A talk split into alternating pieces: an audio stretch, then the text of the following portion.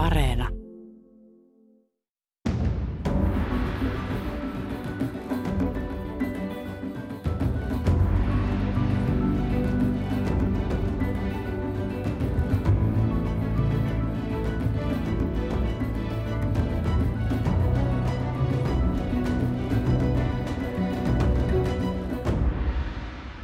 Hyvää torstaista aamupäivää, hyvät asiallisen talouspuheen ystävät.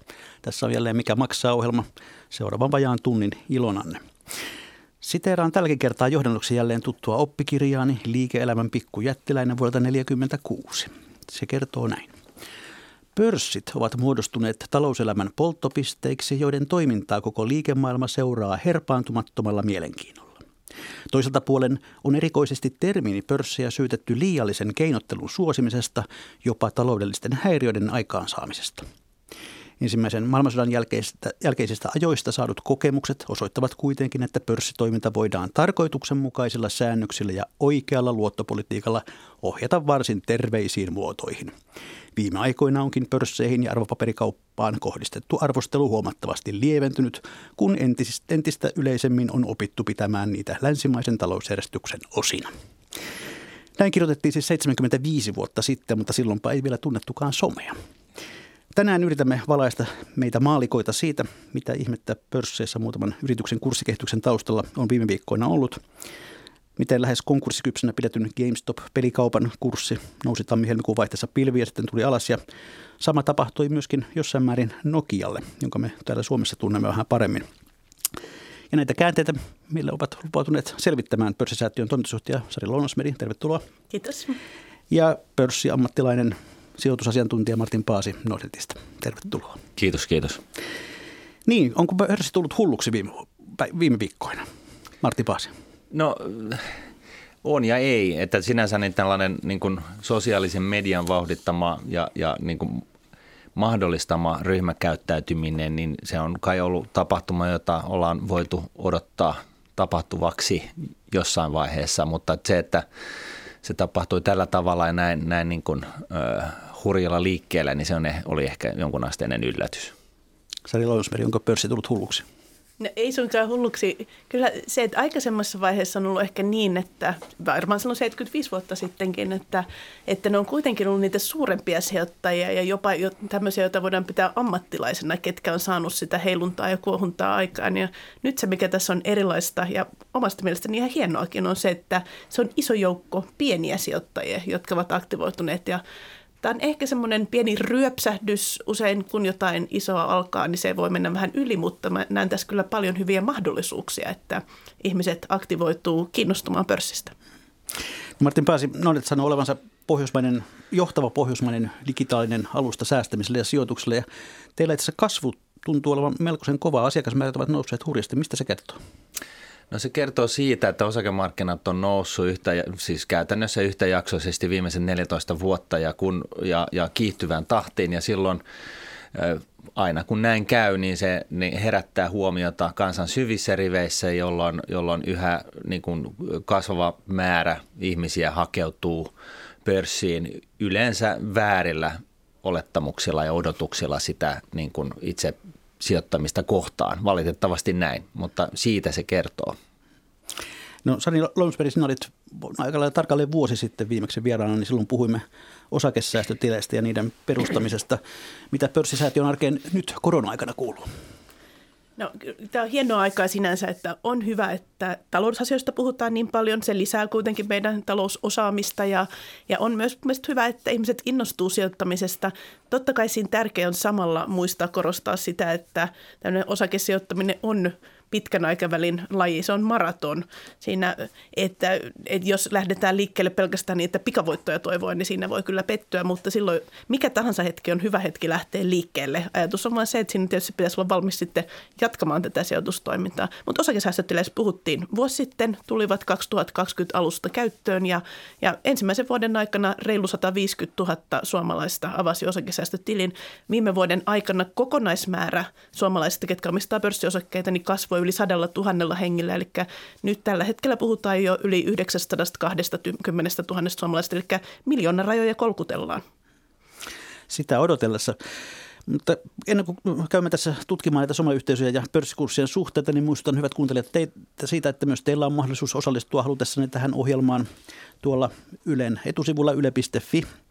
Sen sivun oikeassa laidassa on tällainen laatikko, jossa lukee tuoreimmat ja sen alta löytyy linkki, jossa lukee, hetkinen mitä sillä nyt lukeekaan, sotkeeko some pörssin toiminnan, keskustele tästä aiheesta, tässä, tässä aiheesta – sitä klikkaamalla voitte lähettää meille, meille tuota kommentteja ja jopa mahdollisesti kysymyksiä, joihin palaamme tuossa ohjelman loppupuolella. Mutta mennään tähän tapaus GameStopiin. Kyseessä on siis yritys, joka on kivijalka kauppa pääosin, myy ö, tieto, digitaalisia tietokonepelejä. Ei vaikuta kauhean tulevaisuusorientoituneelta kasvuyritykseltä. Millainen firma GameStop oli tammikuussa silloin, kun tämä, tämä kurssikohin alkoi? Martin Paasi. No jos sallitaan, niin jos mennään niin tästä itse asiassa pari vuotta taaksepäin, niin, niin GameStop on ollut jo pitkään niin, kuin niin sanottujen ammattisijoittajien tällainen lyhyeksi myyty myyntikohde. Ja lyhyeksi myyntikohde on, tarkoittaa siis sitä, että kun jotain osaketta myydään lyhyeksi, niin, niin mä myyn sellaista osaketta, mitä mulla ei ole. Ja nyt jos mä myyn sulle sata osaketta, jota mulla ei ole, niin mun pitää kuitenkin toimittaa ne osakkeet sinulle, niin, niin silloin mä voin lainata näitä osakkeita tällaisesta lainapuulista. Ja näin ollen niin se logiikka on ihan sama kuin, kuin tota noin, niin osakkeita ostaessa, että tarkoitushan on ostaa halvalla ja myydä kallilla. Tässä se järjestys on vaan toisin päin, eli se myyt kallilla ja toivot ostavasi halvalla. Ja, ja tota, jossain vaiheessa, kun tämä kurssi sitten oli tullut alas, niin, niin tota, siis pari vuotta sitten jo, niin, niin tota, kasvava määrä yksityissijoittajia, mutta myöskin muutama nimekäs ammattilainen niin heräsi siihen, että hetkinen, että nyt tätä on myyty aika lailla alas, että tähän alkaa olla oikeasti niin, kuin niin halpa, että tätä kannattaa ostaa. Ja tota, näin ollen niin – niin muun muassa The Big Short-elokuvasta tuttu Michael Burrykin äh, oli sitten äh, Sion Capital-rahaston kautta niin ostanut tätä yritystä, mutta nämä muut ammattilaiset myy sitä edelleen vaan niin sanotusti lyhyeksi. Ja, ja nyt sitten kun tuli korona, niin sitä, myy, sitä lyötiin niin sanotusti vielä enemmän.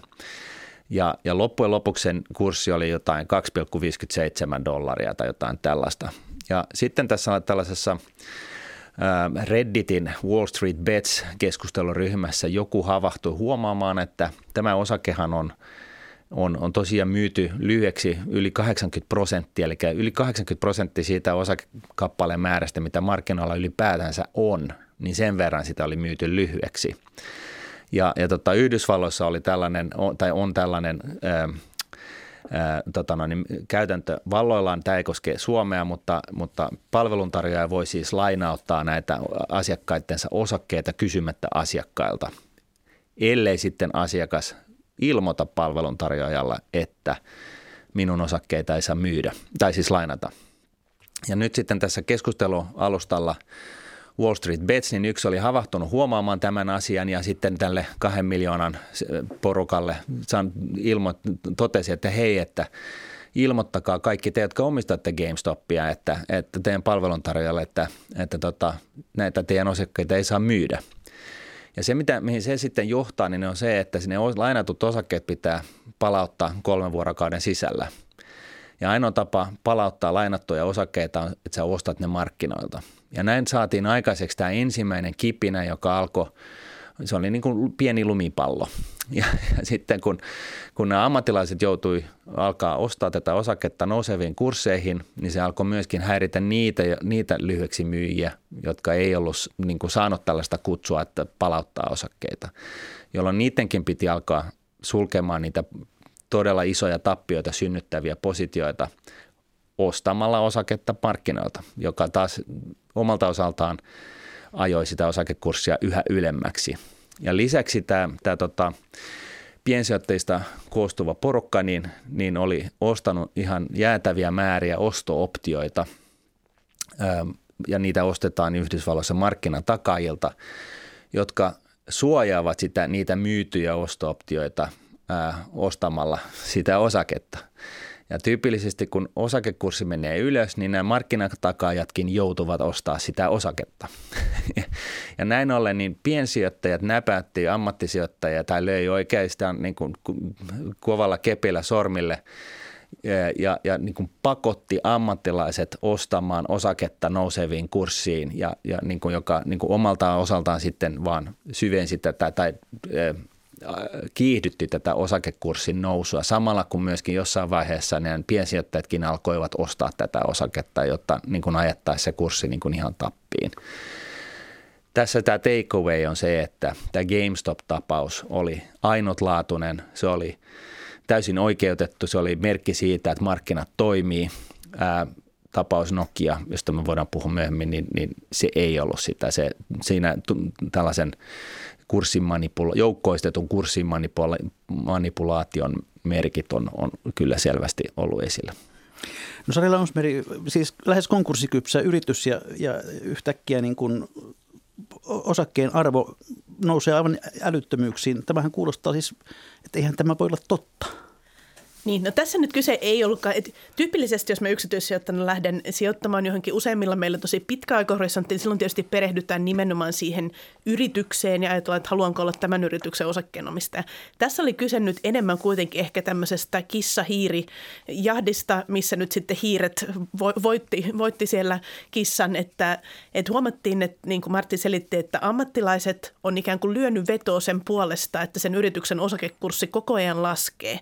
Ja sitten Yhdysvalloissa kaikki näitä tietoja ei julkisteta ja ole yhtä helposti saatavilla kuin mitä. Että meillä on vähän erilaiset Euroopassa säännöt ja toimintatavat kuin mitä Yhdysvalloissa on, mutta että siellä sitten kun tämä tulikin esille, huomattiin, että hei hetkinen, että nyt isot pelaajat lyö vetoa, että se kurssi laskee ja että pitääkö, että pitääkö tämä ihan paikkansa ja meneekö tämä näin, voidaanko me vaikuttaa jotenkin tähän näin.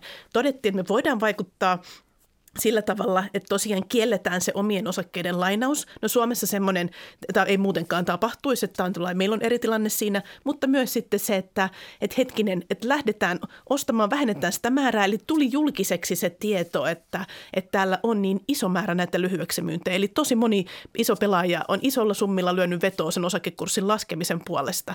Nyt jos tapahtuu niin, että osakekurssi lähteekin nousuun, heidän pitää silti jossain vaiheessa ikään kuin ostaa takaisin ne lainaamansa osakkeet ja sillä tavalla silloin me tiedetään varmuudella, että meillä on markkinoille itse asiassa tulossa ostajia. Niin ei ole loogista, että se kurssi vaan laskee, jos on selvää, että siellä kuitenkin pakotettua kysyntää on. Ja itse asiassa voidaan heidät ajaa siihen pisteeseen, että heidän on pakko tulla ostamaan. Niin se oli sikäli lyhyellä tähtäimellä taas tämmöisenä rahapelinä ihan looginen. Kyse ei ollut siitä omistajuudesta, pitkän aikavälin omistaja-arvosta tai muusta, vaan enemmän semmoisesta, että se osake oli tämmöisenä pelinappulana ja sitten todettiin, että hiiret huomasi, mitä kissa yritti ja sitten joukkovoimalla onnistui ihan kuin siinä. Ja jos mä ajattelen, että kuka tästä hävisi, niin ainakin tai kenelle, jollain kuka päätyy saamaan tappiota, niin tiedetään, että ainakin nämä tietyt isot pelurit tosiaan, että se toimi niin, että siellä korkealla kurssilla he joutuivat ostamaan niitä takaisin. Toki sitten tässä on ollut näillä pienemmillä toimijoilla, jotka ovat olleet mukana, niin jokaisella varmasti vähän omanlaisia motiiveja, että mitä siitä on oletettu saamansa. Onko se ollut valtapeli vai ajatellaanko, että siitä oikeasti vaurastutaan? Martin Baasi. Joo, eli tässä niin kun se huomio on, pitää huomata se, että tapaus GameStopissa, niin, niin se oli sijoituksena monen mielestä jo ihan perusteltu, että, että se oli lyöty niin alas se osake. Ja sitten nämä, nämä, se, että sitä oli myyty yhtä lailla, siis sehän on lyöty alas sen seurauksesta, että monet on myynyt sitä hirveitä määriä ja lainannut niitä osakkeita. Mutta mut se, mikä tässä niinku tavallaan oli ytimessä, niin oli se, että, että piensijoittajat ää, pakotti kolmea laatua ammattisijoittajia ostamaan sitä osaketta tilanteessa niin kuin nouseviin kursseihin. Ja, ja, ja sillä, siltä osin pakotti instituutiot, ammattisijoittajat niin kuin nostamaan sitä kurssia entisestään, samalla kun he myöskin itsekin ostivat sitä, mutta mut se, tarko- se, se se ei olisi niin kuin ollut niin raju se liike, ellei tässä olisi ollut tällaista niin sanottua short squeezea. Ja tavallaan ammattilaiset oli töpeksineet ja piensijoittajat korjasivat sen tilanteen. Et, et siinä mielessä niin, niin tapaus GameStop on ihan eri kuin sitten tämä esimerkiksi tapaus Nokia. No puhutaan vähän tästä porukasta, tämä, tämä Wall Street Bets. Heitä oli kaksi miljoonaa silloin, kun tämä GameStop ikään kuin keissi lähti kunnolla vauhtiin. Heitä on ilmeisesti ainakin kahdeksan miljoonaa jo tällä hetkellä. Mitä me tiedämme heistä? Jossakin joku heistä mainosi, että he ovat kaikki vain tämmöisiä tavallisia, tavallisia tuota, kadun tallaajia, mutta mitä, mitä me tiedämme heistä? No siis me tiedetään se, että se on hyvin hajanainen porukka, sijoittajia, yksityissijoittajia, mutta myöskin varmasti ammattilaisiakin, jotka ovat siellä ja, ja tota, ja siellä on joitakin tällaisia niin sanottuja ollut ringinjohtajia, joilla on ollut, ollut niin kuin just tämän GameStop-osakkeen ympäriltä sellaista sisältöä annettavana, jota, joka on sitten niin kuin herättänyt huomiota sankoin joukoin ja, ja tota, mahdollistanut tavallaan tällaisen niin kuin identifioidun, identifioidun tavallaan kan, niin kuin ryhmäkäyttäytymismahdollisuuden, että, että niin kuin, mutta mut siis lähtökohtaisesti se me tiedetään ja yksi näistä niin sanotusta ringinjohtajista, niin hän on siis, siis yhden lapsen isä, joka on ollut rahoitusalalla töissä ja, ja, tota, ja, ja harrastanut tällaista, tällaista tota, niin sanottua lyhyttä kauppaa sitten, sitten tota, viimeisten muutaman vuoden aikana. Et siis yksi esimerkki, mutta, mutta sitten on myöskin Reuters uutistoimisto, niin, niin on spekuloinut sillä, että siellä on ollut että olisi ollut niin kuin ikään kuin järjestäytynyttä, eli jo, jo niin kuin tavalla tai toisella ammattilaisten aikaansaama piensijoittajien vedätys, mutta tämä tulkinta ei ole saanut ö, vettä myllyynsä, ö, kun nyt sitten tätä tapausta on, on lähdetty avaamaan, että, että, tota, että, että siinä mielessä niin saadaan, siis tullaan saamaan tietää, mitä nämä niin sanotut ringinjohtajat on sanonut missä vaiheessa ja myöskin vertailemaan niitä kauppoja, mitä ne on tehnyt. Ja, ja, tota, ja toivon mukaan niin, niin tämä tutkimus ei tule osoittamaan sellaista, että, että on, on, on niin kuin, ensin ostettu hirveän iso läjä osakkeita ja sitten menty, menty tota, huutelemaan sinne someen siitä, että hei, ostakaa tätä osaketta, jolla se niin kuin, ö, täyttää tällaisen niin kuin kurssimanipulaation tunnusmerkit. No myöskin se tapa, jolla se somekanavalla viestitään, se on täynnä erilaisia – meemejä ja merkkejä ja ties mitä, että tämmöinen vanhempi setämies lähinnä niin kuin hämmentyy, että eikä, eikä ymmärrä yhtään mitään. Onko tämä jonkinlainen salakerho sitten, jolla on oma salakielensä myös?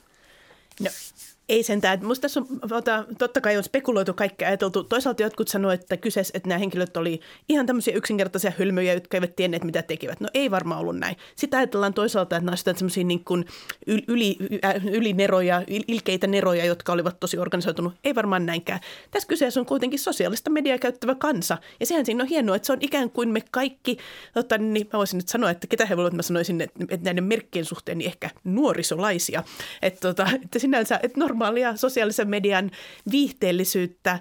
Ja se siinä onkin, että sijoittaminen ei ole enää pukutyyppien juttu, se ei ole enää finanssialan ammattilaisten juttu. Totta kai siellä joukossa on ollut ihmisiä, jotka on hyvin kiinnostuneet sijoittamisesta, jotka tietää siitä, siitä paljon, mutta siis myös, että se tien tulee ne normaalit sosiaalisen median käyttäytymissäännöt, viestimistavat ja se viihteellisyys. Et käytetään visuaalisuutta, on erilaisia merkkejä, kuvia, vitsejä, lyhyesti sanotaan asioita, yritetään sanota niitä kansanomaisesti. Ja se tietysti saa yhä isomman joukon innostumaan siitä. Mutta sitten me myös nähdään, että ne motiivit on ollut aika erilaisia. Jotkut on siellä tehnyt tosi syvällistä yhtiöanalyysiä, on hyvin perusteltuja päätöksiä, joilla toisilla se on enemmän heittoja. Ja se musta kuvastaa hyvin se, että, että munkin tuttavissa on ollut, niin oli useampi, jotka tuli sanoa sillä tavalla, että että he vähän ajatteli sen olosesti, että pitäisikö tähän lähteä mukaan. Ikään kuin se olisi semmoinen, että sä ostamalla GameStopin osakkeen sä vähän niin kuin ostat semmoisen tapahtumalipun, että sä voit sanoa sun kaverille, että mä oon mukana tässä. Eli, eli siellä on hyvin erilaisia haluja lähteä mukaan siihen sijoittamiseen. Ja, ja toki mä toivon, että ihmiset perehtyy siihen myös pidemmällä tähtäimellä, mutta yleensä ottaen se, että me ollaankin onnistai, että siellä on yhtäkkiä vähän niin kuin melkein vahingossa onnistuttu tekemään sijoittamisesta semmoista, että se on kaikille tosi helposti lähestyttävää, niin onhan se vaikka se, se on ikään kuin se, mikä tässä on todella uutta. Eräänlaiset korona-ajan bileet siis. Niin, e, mä sanoisin, että tässä niin on, on, on lisäksi niin kaksi tällaista päätekijää. Eli yksi on tämä, tämä niin kuin somealusta, joka mahdollistaa tällaisen joukkokäyttäytymisen. Ja sitten tämä kurs, pitkän kurssin nousun johdosta johtuva iso lauma ihmisiä, jotka ei välttämättä – ole aikaisemmin sijoittaneet ja jolla on siis epärealistiset odotukset sitä sijoittamista kohtaan. Ja, ja tota, koska katsonut Teslan osaketta tai jotain tällaista. Ja, ja tavallaan tästä niin kuin yhdistelmästä on, on sitten syntynyt tällainen, että siellä on niin kuin, jotkut, niin kuin Sari sanoi, niin, niin on tehnyt syvällistä analyysiä ja sitten toiset on niin kuin hypännyt sen, sen niin kuin tulkinnan kelkkaan niin sanotusti. Ja, ja, tota, ja, ja tämä on, tämä on, siis miten se nyt sanoisi, niin kuin osakemarkkinat sijoittajien keskuudessa on, on, on niin kuin tällä hetkellä ehkä niin kuin yhtä jakautuneita kuin Yhdysvaltojen kansalaiset kahteen niin kuin leiriin. Et siellä on syntynyt tällainen kuppikuntautuminen, missä on niin kuin me vastaan he ja, ja, ja tota, yksityissijoittajat vastaan isot pahat ammattilaiset. Ja, ja, tota, ja tässä on niin kuin tietynlainen – oikeutus tällaiselle tulkinnalle ihan sen takia, että, että jostain syystä Yhdysvalloissa niin, niin, niin vaikuttaa siis siltä, että ammattilaiset harrastaa tällaista, tällaista tota noin niin, tietynlaista kurssimanipulaatiota vahingossa tai tiedostaen. Eli Käytännössä se, se tapahtuu siis sillä tavalla, että joku hedge-rahasto tai joku muu salkuhoitaja niin, niin huomaa, on vahvasti sitä mieltä, että jokin osake on yliarvostettu, hän myy sitä. Sitten hän, hän totta kai tapaa kavereitaan, kurssikavereitaan koulusta lounaan merkeissä ja kertoo, että nyt hän on kyllä vahvasti sitä mieltä, että tämä osake on tosi huono. Ja sitten tämä kaveri saattaa olla toimittaja Wall Street Journalissa tai jossain muussa niin kuin alan lehdessä, joka sitten saa, alkaa katsoa sitä väittämää ja alkaa kirjoittamaan siitä. Tämähän on, kuulostaa harmittomalta, mutta tässä niin kuin se rajaveto siinä, että on niin kuin kahden kaverin välistä keskustelua lounaan yli kautta se, että joku on myynyt lyhyeksi ja sitten alkaa viljelee tällaista narratiivia siitä, että tämä kyseinen osake on huono niin, että nämä mediat alkaa toitottaa sitä raiteille – sillä tavalla aiheuttaa sen, aiheuttaen sen kurssilaskun, niin se on sitten jo niin kuin kiellettyä tai sitten niin kuin ei-toivottua käyttäytymistä. Ja ilmeisesti nyt Yhdysvalloissa on merkkejä siitä, että tällaista on päässyt tapahtumaan ja jopa niin, että, että tähän on valjastettu myöskin niin kuin paitsi some ja perinteinen media, niin myöskin, myöskin tota noin niin, tietyt asianajajat, jotka on, on, on tehnyt tällaisen niin kuin class act lawsuitin siihen firmaan niin kuin ihan perusteet, perusteettomasti, mutta tavallaan sekin uutinen sitten mukaan siihen samaan vesimyllyyn, niin edelleen ajaen sen, sitä osaketta alas. Ja yksityissijoittajien keskuudessa on, on, on, on isoja ryhmiä, jotka on vahvasti sitä mieltä, että tätä nämä liitoraidat tekee – ja nyt me annettiin niin, kostettiin niille tässä GameStop-tapauksessa. Ja, ja tota, tämä niin kuin periaatteessa niin, niin tämä on, on niin kuin ongelma, mikäli tämä on totta. Se on iso ongelma myöskin sen takia, että, että niin kuin markkinavalvoja ei ole puuttunut tähän aikaisemmin. Ja nyt sitten kun tällainen näin, kun joukkoistettu kurssimanipulaatiotapaus Nokiassa niin on, on ilmeinen – niin, niin tämän, tämän markkinavalvojan ongelma on se, että sen pitäisi puuttua tähän, mutta yhtä lailla, jos he puuttuu siihen, niin heidän olisi pitänyt myöskin puuttua jo ajat sitten näiden ammattilaisten tekemisiin. Ja tämä on tavallaan tämä jälkimaininki, mikä tässä nyt on ja missä nyt tullaan näkemään, että miten tässä nyt sitten loppupeleissä käy. Mennään nyt tähän Nokian tapaukseen. Miten se poikkesi tästä GameStopista? No se poikkesi sillä tavalla, että Nokia ensinnäkään ei ollut hyvinkään lyhyeksi myyty. Että Suomessa alta puoli prosenttia osakkeista oli niin kuin lainattuna ja lyhyeksi myyty. Ja Yhdysvalloissakin se yhdysvaltalainen Nokia-osake, niin sitäkään oli lainattu ja myyty lyhyeksi vain 14 prosenttia.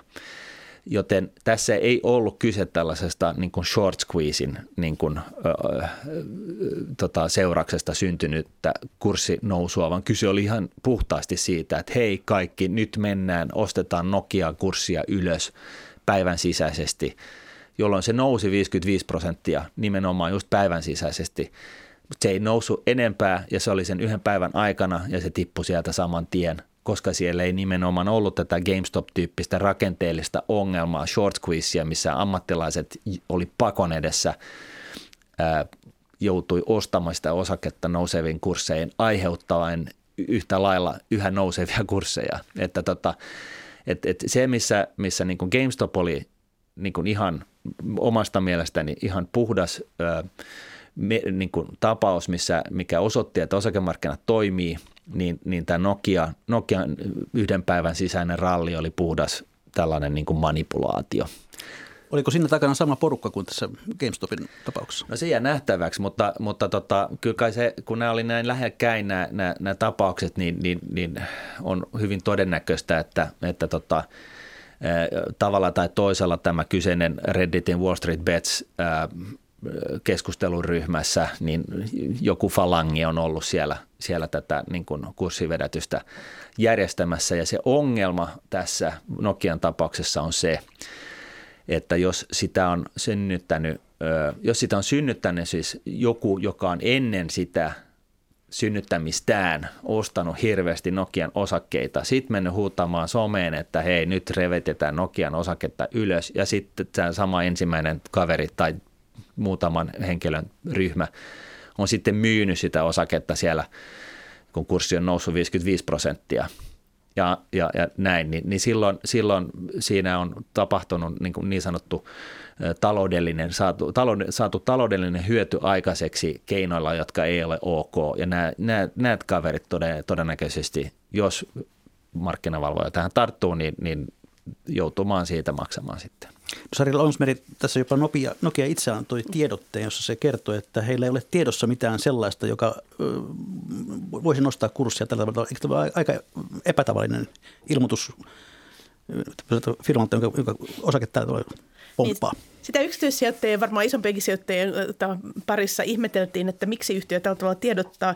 Mä ajattelen itse, että se johtui siitä, että tyypillisemminhän meillä varsinkin Suomessa, kun ei ole muiden yhtiöiden kohdalla oikeastaan nähty tämmöisiä, että yhtäkkiä tapahtuisi jostain käsittämättömästä syystä jotain kurssimuutoksia, niin silloin kun tapahtuu joku tosi iso kurssimuutos, niin Mun käsitys on se, että silloin että joka tapauksessa pörssin markkinavarmonta seuraa näitä ja silloin tyypillisesti saattaisi sitten olla prosessinomaisesti yhteydessä sinne yhtiöön ja kysyä, että hei nyt teillä tuota, volyymi lisääntyy, kaupankäynti volyymi lisääntyy ja kurssi on voimakkaasti liikkunut johonkin suuntaan, että onko joku sisäpiirihanke, mistä tieto olisi vuotanut ulos, eli perustuuko tämä ikään kuin oikeaan tietoon, mutta on tosi tärkeää, että pörssissä on hirveän tarkkaa se, että, että kaikilla, jotka käy kauppaa, pitää olla samat tiedot, niin silloin jos olisi tämmöisestä kyse, niin silloin tyypillisesti kaupankäynti keskeytettäisiin, yhtiö tekee nopeasti tiedotteen, että itse asiassa meillä on tulossa joku uusi mieletön patentti on syntynyt tai on yritysjärjestely tai jotain muuta todella hienoa, mikä selittäisi sen, että yhtiön kurssi on. Me mehän ollaan nähty tämmöisiä tapauksia, kyllä ei näin isossa mittakaavassa, mutta muuten, että,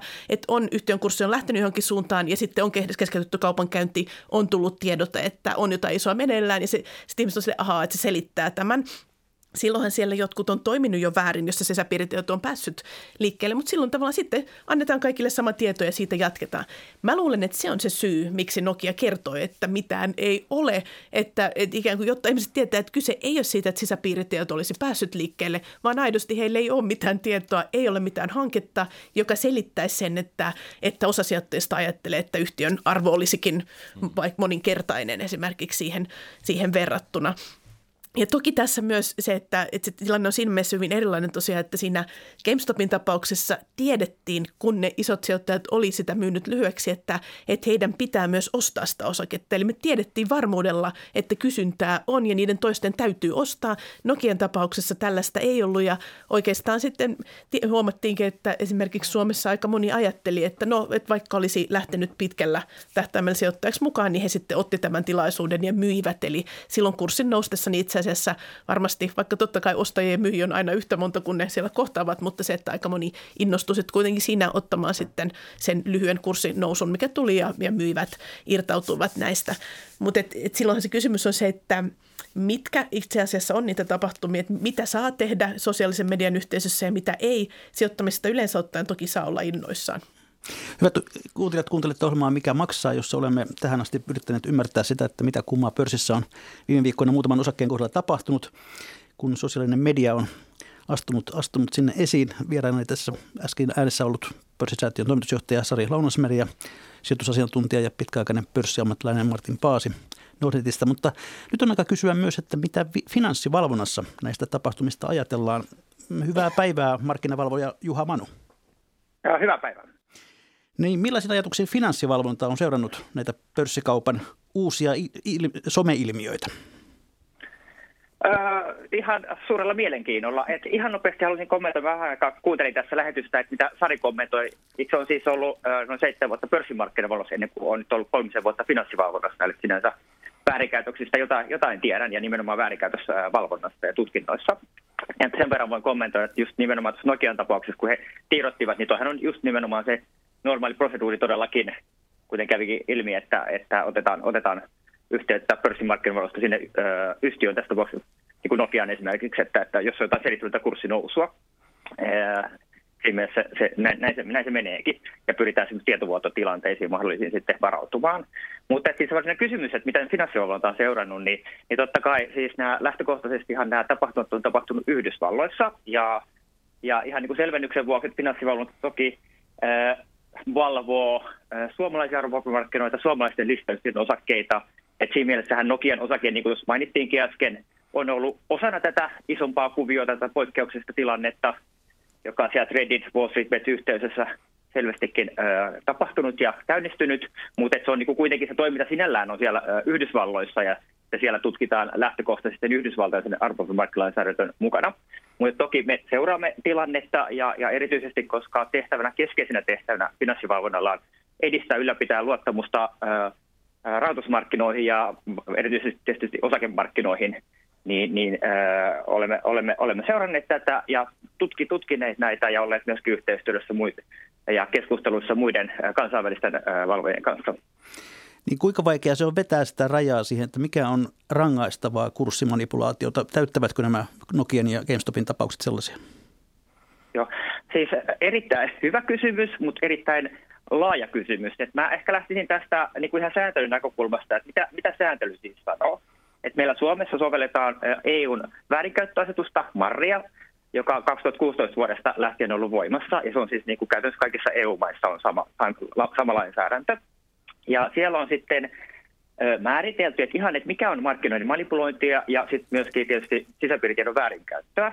Ja markkinoinnin manipuloinnin tapauksessa, että siinä on oikeastaan kaksi keskeistä asiaa, mitä, mitkä ovat siis kiellettyjä, määritelty markkinoiden manipulaatioksi ja sitä kautta kiellettyjä rangaistavia. Ne on sitten tämmöistä niin harhaanjohtavien signaalien antaminen jonkun rahoitusvälineen esimerkiksi osakkeen kysynnästä, tarjonnasta tai hinnasta. Eli taas semmoinen niin ehkä perinteinen jota esimerkkejä niin kuin spoofing tai semmoisia niin kaupankäynnillä aikaansaatuja niin kuin kurssivääristymiä tai, tai, tai niin edespäin. Ja sitten toinen on informaatiomanipulaatio, joka tarkoittaa, että tietoisesti levitetään vääriä harhaanjohtavia tietoja markkinoille ja, ja, ja pyritään saamaan aikaan sellaisia kurssimuutoksia, joista sit itse, itse voitaisiin hyötyä. Et lähinnä niin kuin näissä tapauksissa, mikä, mikä sitten olisi sovellettavissa, olisi nimenomaan tämä informaatiomanipulaation näkökulma tai, tai ne määrittelyt. Ja ihan selvennyksen vuoksi vielä tähän heti alkuun, että varmaan on keskustelua siitä, että että mitä isot toimijat, pienet toimijat tekee, niin kyllä se säätely lähtee tietysti siitä, että säätely on sama kaikille, että olisi iso tai pieni toimija. Että tarkoittaa, että myöskin yksityishenkilöt ovat tämän sääntelyn piirissä. Ja, ja siinä mielessä ää, ei niitä sinänsä kohdella eri tavoilla. Mutta jos vielä tätä niin vähän palastelisi tätä kysymystä, että mikä nyt on rangaistavaa, niin tässä on mediassakin ollut hyvin paljon erilaisia kannanottoja puolesta vastaan, ja se on hyvin ymmärrettävä. Tämä on tosi laaja ilmiö, erityisesti miten tämä viime aikoina vähän niin kuin ryöpsähtänyt tullut tietoisuuden. Mediassa on ollut tosi paljon, ja kyllä me finanssivalvonnassa ollaan hyvin paljon perehdytty tähän. Että tämä on, tämä on niin kuin valvoillakin tietysti mielessä uusi asia, että tämmöinen vähän niin kuin, jos on puhetta tämmöistä joukkovoimasta ja, ja, ja siitä, että mitä, mitä että saadaan että tulee kurssimuutoksia ja niiden kaikki vaikutukset ja onko se manipulointia vai ei. Et luonnollisesti yksittäistä tapausta suoraan en, en voi eikä pysty sanomaan, että onko se nyt tasan tarkkaa manipulaatiota vai ei. Mutta jos lähtisi just sitä, että mikä nyt olisi rangaistavaa ja mikä ei rangaistavaa, niin, niin itsestä, lähes itsestään selvästi esimerkiksi tämmöinen äh, ihan somekeskustelu tai mikä tahansa ajatusten vaihto sijoittajien tai, tai muiden, muiden henkilöiden keskuudessa jossain yhtiöstä, joka perustuu ihan niin kuin, äh, mahdollisimman objektiivisesti toki niin kuin yhtiön julkistamiin asioihin, yleisesti tiedettyihin asioihin, esimerkiksi joku vähemmän vaihdetulla osakkeella pienemmällä, joku First North-yhtiö esimerkiksi, jota ei välttämättä ammattianalyytikot seuraa. Sehän on niin kuin, niin kuin lähtökohtaisesti ihan tosiaan positiivinen asia, että tietoisuus kasvaa siinä ja voidaan tehdä info, paremmin informoituja sijoituspäätöksiä. Sitten jos mennään sitten niin kuin toiseen ääripäähän, mistä aletaan olla hyvin ää, niin kuin, ää, vaaralliselle vähintään vähintäänkin, on se, että ää, et jos tekeydytään toiseksi henkilöksi, että esimerkiksi ää, haetaan auktoriteettia uskottavuutta, uskottavuutta esi, esiinnytään ja rakennetaan uskottavuutta niin kuin väärin, väärin perustein ja ää, ihan, ihan selkeänä tarkoituksena on niin kuin harhaanjohtaa muita. Ää, ja, ja, ja esimerkiksi, että tulossa olisi tulosvaroitus tai yrityskauppa tai jotain. Nimenomaan se on niin kuin selkeästi jotain informaatiota, joka ei pidä paikkaansa. Et nimenomaan se harhaanjohtavuus siinä on ihan, ihan keskeistä. Et, et, tota, ja, ja tässä on esimerkiksi Ruotsissahan on niin somekirjoitusta ollut, ollut tuomioitakin. Niissä on just nimenomaan korostunut tämä niin kuin toistuvuus, sellainen niin kuin väärä henkilöllisyys, väärä, väärä ikään kuin auktoriteettiasema siinä ja nimenomaan se pyrkimys saada se harhaanjohdettu muita ja muut toimimaan sen virheellisen informaation varassa.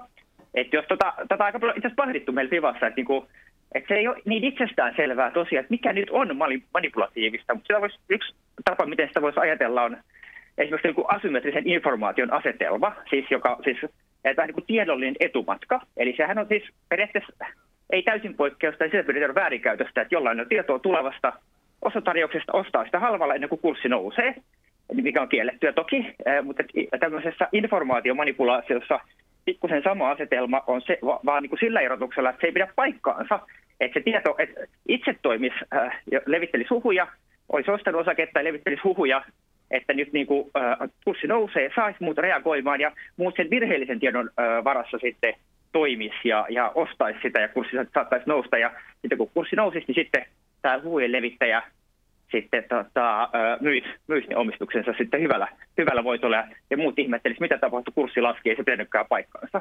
Niin kuin, mutta näiden ääripäiden välillähän on sitten hyvin paljon semmoista tulkinnanvarasta aluetta, jossa, jossa toki on paljon sitten työsarkaa sen kanssa. Et ja oikeastaan niin kuin tapauskohtaisesti pitää katsoa, mutta tämä on, on ehkä niin kuin niitä, niitä elementtejä, mitä ainakin harkitaan näissä, näissä tota, tutkinnoissa ja valvonnassa.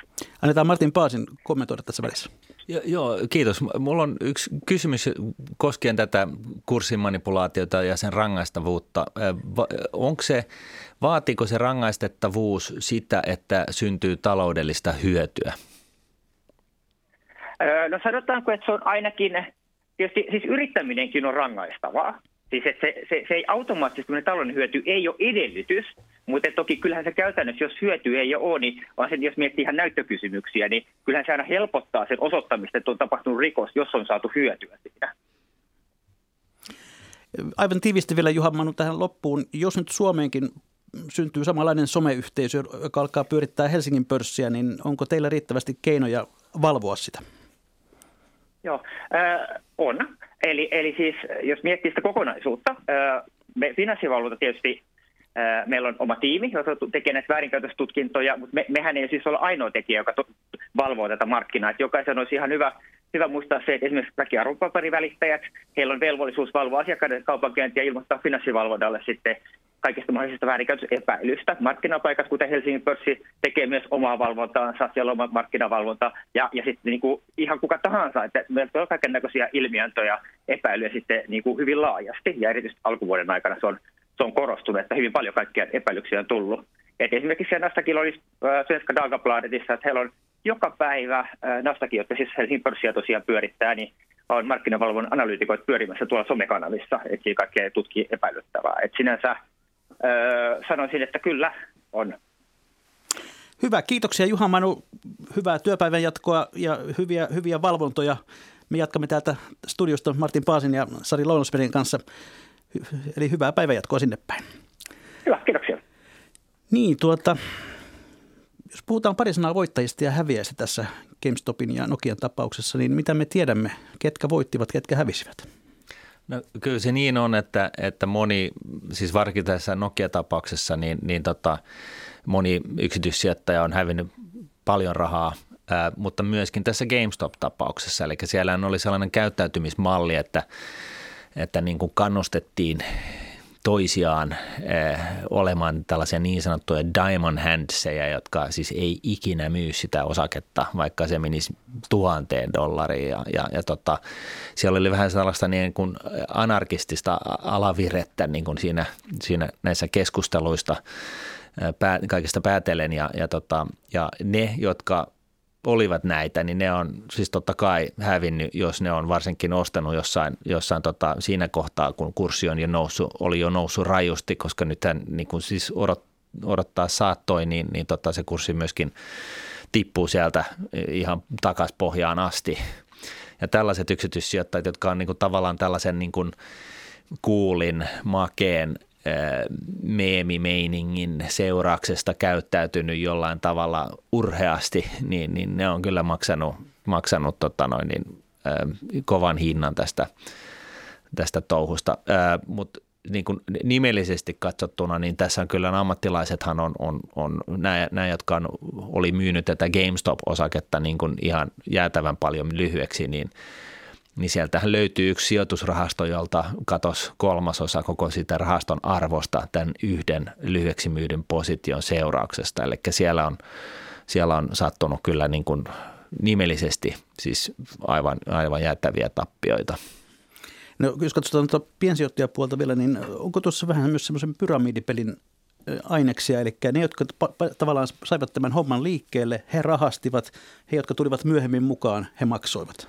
Kyllä, että tässä puhutaan niin kuin tällaisesta pump and dump ilmiöstä, joka ei ole siis mitenkään uusi, vaan sitä harrastettiin pienessä ryhmässä äh, Wall Streetilla ähm, ensimmäisen mustan maanantaan aikoihin, eli, eli ensimmäisen ja toisen maailmansodan välillä ja myöskin niin kuin modernissa ajassa äh, tota noin niin 87 ja, ja, tota, ja, ja tässä äh, populaarikulttuurista, jos katsotaan The Wolf of Wall Street-elokuvasta, niin siinähän oli myös kyse tällaisesta, joka siis tämä elokuva perustui ihan oikeaan henkilöön, niin siinähän oli kyse myöskin tällaisesta niin sanotusta pump and dump-ilmiöstä. Ja pump and dump-ilmiö on siis käytännössä sitä, että tavalla tai toisella synnytetään, ensin niin kuin ostetaan jotain osaketta – isoja määriä. Sitten synnytetään joku huhu tai joku ö, muulla tavalla ö, aikaan saadaan kurssinousua ja sitten sitä ostamiaan osakkeita niin myydään sitten, kun kurssinousu on saatu aikaiseksi. Ja, ja siinä mielessä niin tämä ilmiö on ihan, ihan niin kuin siis, se on vanha.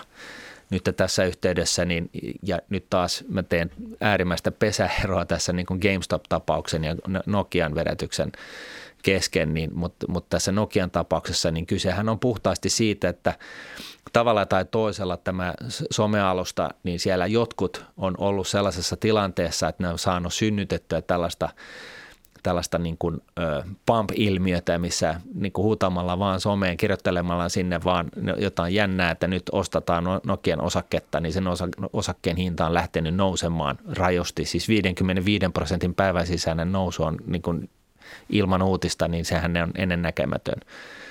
Ja, ja nyt sitten, jos tässä on myöskin sitten tehty äärimmäisiä voittoja, niin sen seurauksesta, niin tässä niin kuin täyttyy ihan puhtaasti tällainen niin kuin ei-toivottu käyttäyt, markkinakäyttäytyminen. No Sari Ronusmeri, tässä on keskusteltu siitä, että onko tässä tämä some tehnyt sen, että, että osakesijoittaminen on demokratisoitunut vai onko itse asiassa kysymys jonkinlaisesta pörssiterrorismista? Vai onko kysymys molemmista? No varmaan kyse on semmoisesta demokratian kehityksestä, että, että yleensä ne ihan lopputoivetilaan ei päästä yhdellä askeleella, vaan, vaan tässä kun isompi joukko ihmisiä innostuu, niin silloin tietysti tapahtuu tämmöisiä lieveilmiöitä. Ja ehkä tässä on kyse myös siitä, että GameStopin tapauksessa selkeästi oli niin, että siellä keskusteluryhmässä tietyt ihmiset löysi tietoa, mikä oli ihan paikkansa pitävää tietoa, sinänsä myös julkistakin lähteistä löydettävissä olevaa tietoa näistä lyhyeksi myynneistä. He toisen julkiseen tietoisuuteen, muut huomasivat sen ja löytyi sellainen ilmiö, mistä kuitenkin moni yksityissijoittaja pystyi taloudellisesti hyötymään. Ja ikään kuin sitten tämä, miten Martin viittasi, niin esimerkiksi yksi näistä isoista rahastoista, Melvin Capital, niin menetti monta miljardia euroa tässä näin.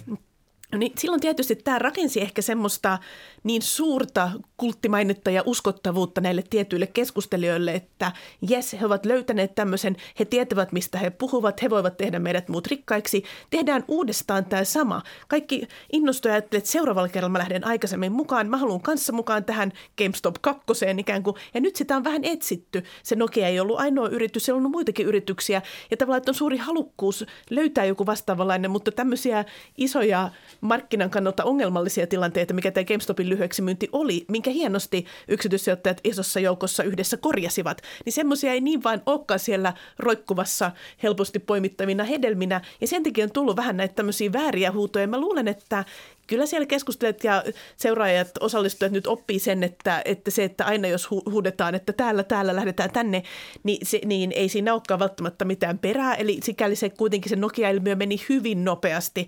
Tasottu siitä normaalille pitkäjänteiselle osakelle sijoittajalle. Tämä ei tarkoittanut mitään, mitään hyvää eikä huonoa ei tapahtunut. Eli tämä on semmoista harjoittelua ja sitä, että Kyllä kuitenkin, jos haluaa vaurastua, niin itsekin täytyy perehtyä niihin asioihin. Meillä on toki vaihtoehtona indeksisijoittaminen, lähdetään vaan, ostetaan keskimäärin indeksirahasto, jolla siellä keskimääräisessä markkinakehityksessä mukana. Että jos haluaa itse vaurastua, niin pelkästään se, että sieltä seuraisi semmoista, että joku kirjoittaa sinne Nokia ja laittaa perään raketin kuvia ja to the moon ja jotain muuta, niin tavallaan, että se ei voi olla oikeastaan se meidän pääsääntöinen sijoituskriteeri, että oma sijoitustrategia ei voi perustua siihen, että kuinka hienoja kuvia joku postaa. Sehän voi olla niin, että me voidaan keskusteluryhmästä saada sellaista innostusta. On Suomessakin Facebookin puolella suuria tämmöisiä sijoituskeskusteluryhmiä, on sijoituskerhoja ja muuta, missä on kymmeniä tuhansia ihmisiä vähintään aktiivisena siellä. Niissä enemmän se keskustelu on kuitenkin rauhallisempaa sellaista, että jaetaan omia analyysejä, mielipiteitä, kysytään mielipiteitä, että olette sitten huomannut tätä, mitä, mitä tämä tarkoittaa ja eikä niinkään tuommoista, että yritettäisiin kun oikein hurjasti innostaa ihmisiä johonkin semmoiseen, millä ei välttämättä, että suomalaiset on ehkä vähän tämmöisiä, me ollaan vähän jäyhempiä ehkä jo perusluonteelta, että tämmöinen yliinnostuminen ehkä tapahtuu ihan niin helposti, mutta kyllähän totta kai se, että sielläkin joku saattaa näissä ryhmissä nostaa esiin jonkun, hei tässä on joku kiinnostava pieni yhtiö, olen itse katsonut sitä ja mietin näitä kysymyksiä, niin silloin joku toinenkin voi kiinnostua katsomaan juuri sitä kohdetta. Ja sitten kuitenkin itse ihan järkevästi löytää sieltä ne perusteet, eli, eli tavallaan ensimmäisessä keississä GameStopin kohdalla niitä perusteita oli. Näissä jälkimmäisissä innostuttiin jo vain siitä, että joku yleensä ottaa ja postaa sinne joku kuvan. Tuota, myöskin tämmöisiä hahmoja noussut esiin, esimerkiksi tuo Teslan pääomistaja Elon Musk. Kun hän laittaa Twitteriin jonkun firman nimen, niin se osake lähtee nousuun saman tien. Onko tämä ihan tervettä? Ei, ei ole. Se on, se on tota noin niin, sinänsä ihan ymmärrettävää, mutta ei missään tapauksessa niin kuin toivottavaa. Elikkä, elikkä, ja, ja, ja siinäkin mielessä niin, niin tämä Elon Muskin ensimmäinen niin kuin suuri tempaus Twitterissä, joka koski sitä, kun hän twiittasi, että hei, että hän aikoo ottaa Teslan, ostaa sen pois pörssistä, että hän on rahoitus jo varmistettuna, niin siitä hän, hän kyllä sitten saa käydä vähän keskusteluita markkinavalvojan kanssa, koska si, siinä niin kuin tavallaan eh, on kyse siitä, että hänellä on, hän on sellaisessa asemassa, että jos hän sanoo jotain, niin sillä on niin kuin vaikutusta kursseihin ja, ja tavallaan, ja varsinkin kun tämä niin kuin koski tällaista potentiaalista sisäpiiri tietoa, niin se Twitter ei ole nyt se kanava, millä sitä tietoa sitten niin kuin julkisuuteen laitetaan. Et siinä mielessä niin tämän tyyppinen ö, informaatio ja huhujen levittäminen on yhtä lailla väärää. Oli se sitten niin kuin piensijoittaja, yksityissijoittaja, ammattisijoittaja tai itse yrityksen perustaja. Et, et siinä mielessä niin ei toivottua. Se, se, mikä, se, mikä tässä mun mielestä vielä tähän Sarin puheenvuoroon voisi liittää, niin on se, että osakemarkkinat demokratisoitui tässä myöskin. Eli nyt sitten kun on nämä somealustat ja tässä nyt oli tällaista kasvukipua tässä harjoittelussa, GameStop tosiaan oli niin kuin ihan puhdas oikea eh, liike, missä, missä korjattiin vääryyttä, nämä muut ehkä ei, niin, niin tota, joka tapauksessa niin, niin, niin pitkäjänteinen kustannustehokas säästäminen on, on tehty mahdolliseksi kaikille – se ei vaadi sitä, että sun täytyy niin kuin ammattimaisesti tutkia ja ihmetellä asioita päivät pitkät, vaan, vaan ihminen, joka oikeasti tekee, jolla on oikeasti joku paljon mielenkiintoisempi elämä, niin voi harrastaa pitkäjänteistä säästämistä. Tämä on niin kuin ollut se ensimmäinen askel. Ja nyt sitten myöskin niin kuin somealustat on tuonut tällaisen niin kuin tietynlaisen aktivistisijoittajan työkalupakin tällaisen niin kuin piensijoittajien ryhmään. Eli aktivistisijoittajihan on aina ollut siis rahastomuodossa, eli on sellaisia sijoitusrahastoja, jotka harrastaa tällaista aktivismia, joka siis käytännössä tarkoittaa sitä, että etsitään huonosti hoidettuja pörssiyhtiöitä, tehdään nurkkavaltaus, ostetaan siitä yhtiöstä 10 prosenttia, vaaditaan ja saadaan hallituspaikka ja aletaan pakottamaan sitä yritystä tekemään tiettyjä toimenpiteitä, jotta luodaan lisäarvoa. Ja, ja tämä on, vaikka se on niin kuin, yritysjohdon kannalta ehkä ei toivottua, niin, niin tota, tällainen niin kuin aktivismi katsotaan kuitenkin niin kuin tehostavan osakemarkkinoita. Nyt sitten yksityissijoittajat tai laumat tai joukot on, on periaatteessa tämän tapaus GameStopin kohdalla, niin, niin tavallaan päässyt vähän samaan asemaan. Ja mä luulen, että tästä tulevaisuuteen kun mennään, niin tämä tullaan näkemään tällaisia niin kuin räätälöityjä alustoja tällaiselle joukkosio, joukkosijoittamiselle, jossa se läpinäkyvyys on ihan eri luokkaa. Tiedetään, kuka tämä henkilö on, joka väittää jotain, tiedetään, mihin ne tiedot perustuu ja päätetään asioista ja sitten yhdessä tehdään joku liike. Martin Paasi tuossa jo visioikin tulevaisuutta, mutta Sari Lounusmeri, sinun näkemyksesi siitä, että onko Suomi muuttamassa pysyvästi pörssiä jollakin tapaa? No on sikäli, että tietenkään ei ole järkevää tehdä sijoituspäätöksiä vaikka Elon Muskin tweetin perusteella, mutta me ollaan pitkään toivottu, että ei pelkästään urheilijat ja näyttelijät ja muusikot olisi niitä tähtiä, vaan myös sijoittajat ja bisnesihmiset. Ja tähän me ollaan nyt päästy, että kyllä lapset esimerkiksi nuoret jo seuraa tätä maailmaa paljon enemmän. Mä toivon, että se seuraava askel olisi se, että sen sijaan, että pelkästään löydetään yhdessä näitä sijoituskohteita, niin myös pienet sijoittajat isossa joukossa löytäisi toisinsa omistajina, eli lähdettäisiin käyttämään yhteisössä sitä omistajan valtaa. Meillä Suomessakin yksityishenkilöt on pörssiyhtiöissä yhteensä laskettuna hyvin merkittäviä omistajia. Tämä voisi aidosti muuttaa maailmaa. Vilkaistaan hieman tuota nettikeskustelua siellä. Kommentoidaan muun muassa näin, että some ei sotke pörssiä sen enempää kuin rahastojen päivälliskeskustelutkaan. Ja sitten toi, joku toinen kirjoittaa, että toivottavasti sotkee pörssiin listattuneessa yrityksessä. Ongelmaksi muodostuu se, että koko yrityksen olemassaolon perusta vääristyy, kun tuotetaan vaan tuota, omistajille tulosta eikä pohdita yhteiskunnallisempia arvoja. Joku kysyy, mikä on sijoittamisen päämäärä, milloin onko koskaan aika, aika käyttää ne sijoitukset rahana. Niitä ei kuitenkaan mukaansa saa, kun täältä kerran lähtee. Tässä kommentissa tuli kyllä sinne keskimmäisessä kommentissa ihan hyvin se ikään kuin tämä pörssin sijoittamisen tarkoitus, että kyllä nyt aidosti mä luulen, että yhä useampi ajattelee, että voi vaikuttaa yhtiöihin myös sisältäpäin osakkeenomistajana. Tämä helähdys kertoo sitten sen, että olemme jälleen siinä kohtaa lähetystä, että on legendaaristen viikon talousvinkkien ja talousviisauksien aika.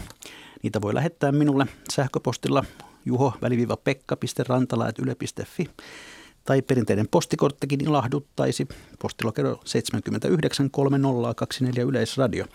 Sari Lonsmeri, mikä olisi sinun viikon talousviikkisi tai viisautesi, jonka haluat kuuntelijoiden kanssa jakaa?